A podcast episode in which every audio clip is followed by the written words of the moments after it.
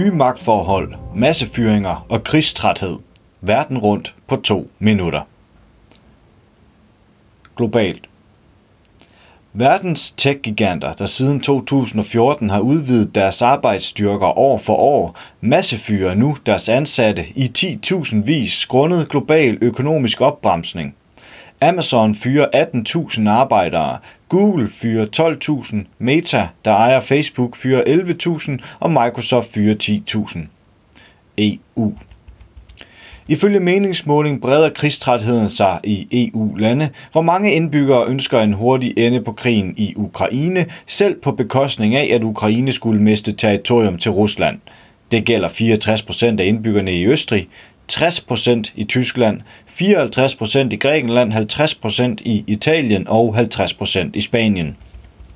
EU og USA. Spændinger stiger mellem EU og USA efter USA indfører en lov om reduktion af inflation. EU-lande frygter, at loven vil føre til en afindustrialisering af Europa, fordi den tilbyder statsstøtte og skattefradrag til firmaer, hvis produkter er fremstillet i USA.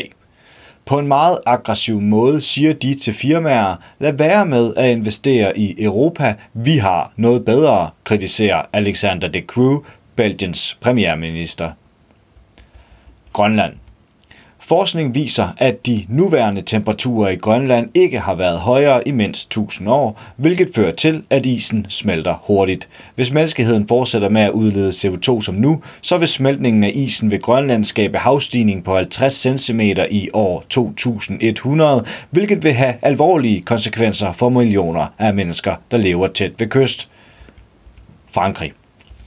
I disse dage kører retssagen mod 13 medlemmer af den franske højere ekstreme gruppe Le Payols, der anklages for at planlægge et morforsøg på Frankrigs præsident Emmanuel Macron. Skotland. Ungkommunister fra den britiske organisation YCL besætter lejlighedskomplekser i Glasgow i protest mod planerne om at nedrive det sociale boligbyggeri, der er hjem for tusindvis af arbejderfamilier. Ukraine. Oleksiy Arestovich rådgiver for Ukraines Zelensky-administration, opsiger sit job, efter han offentligt udtalte sig om bumpningen af et lejlighedskompleks i den ukrainske by Dnipro. Arestovich sagde, at det var Ukraines eget militær, der nedskød et russisk missil, som endte med at ramme lejlighedskomplekset. Kroatien Sulan Milanovic, Kroatiens præsident, anklager NATO for at kæmpe en proxykrig mod Rusland i Ukraine og modsætter sig sanktionerne mod Rusland – Sanktioner er absurde, og vi kan intet opnå med dem, siger han og tilføjer, at NATO skifter fra den ene krig til den anden. Serbien. Alexander Vucic, præsident for Serbien, et land, der traditionelt har haft venskabelige relationer med Rusland, fordømmer nu den russiske lejesoldatstyrke Wagner for at rekruttere serbiske soldater. Tyrkiet. Recep Erdogan, Tyrkiets præsident, siger, at Tyrkiet ikke vil støtte et svensk medlemskab af NATO, fordi at den dansk-svenske hadprædikant Rasmus Paludan har fået lov til at afbrænde Koranen foran den tyrkiske ambassade i Sverige. Burkina Faso Kampen mod den tidligere koloni her Frankrigs indflydelse fortsætter i Vestafrika. Burkina Fasos overgangsregering har givet det franske militær en måned til at forlade landet, efter at demonstrationer imod Frankrigs tilstedeværelse og for et bedre forhold til Rusland har præget landet. Senegal Fagforeninger i Senegals transportsektor strækker mod manglen på inddragelse i politiske beslutninger i lyset af regeringsforanstaltninger imod trafikuheld. Arbejderne mener, at foranstaltningerne er urealistiske at efterleve, da det blandt andet er blevet ulovligt at genbruge dæk. Israel 100.000 vis af israelere protesterer for tredje uge i streg mod Israels nye ultraseonistiske regering, der vil skærpe politisk kontrol over retssystemet, begrænse højesterettens muligheder for at omstøde regeringsbeslutninger og svække tilsynet med regeringen. Yemen. Tidligere på måneden var mange tusinde indbyggere i Yemen i massedemonstration mod Saudi-Arabiens krig og blokade mod Yemen. USA har bevæbnet Saudi-Arabien med våben for milliarder af dollars, der har været brugt til at dræbe 100.000 vis af mennesker i Yemen. Sydkorea. Sydkoreas politi og efterretningstjeneste udsatte i sidste uge fagforbundet KCTU og fagforeningen KHMU for Russia. KCTU's hovedkontor og flere faglige lederes hjem blev gennemsøgt.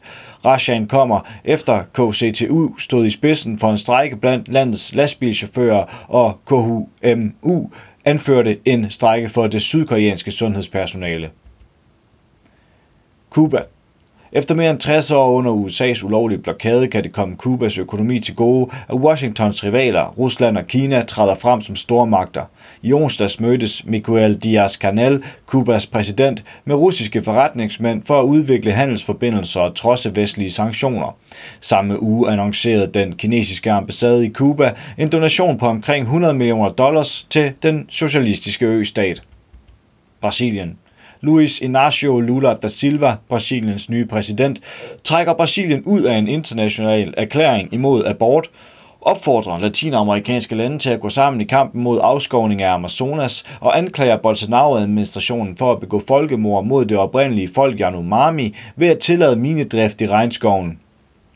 USA Tusindvis af sygeplejersker på hospitaler i New York sikrer en lønforhøjelse på 19 procent og en sikker minimumsnormering efter blot tre dages strække. Du har lyttet til en artikel fra Arbejderen. Abonner på vores podcast på iTunes, eller hvor du ellers hører din podcast. Du kan også klikke ind på arbejderen.dk for meget mere journalistisk indhold. Du er også velkommen til at følge Arbejderen på YouTube, Facebook, Instagram eller Twitter, samt tilmelde dig Arbejderens daglige opdatering på Messenger. Vil du i kontakt med redaktionen, kan det ske ved at sende en mail til redaktion Tak fordi du lyttede med.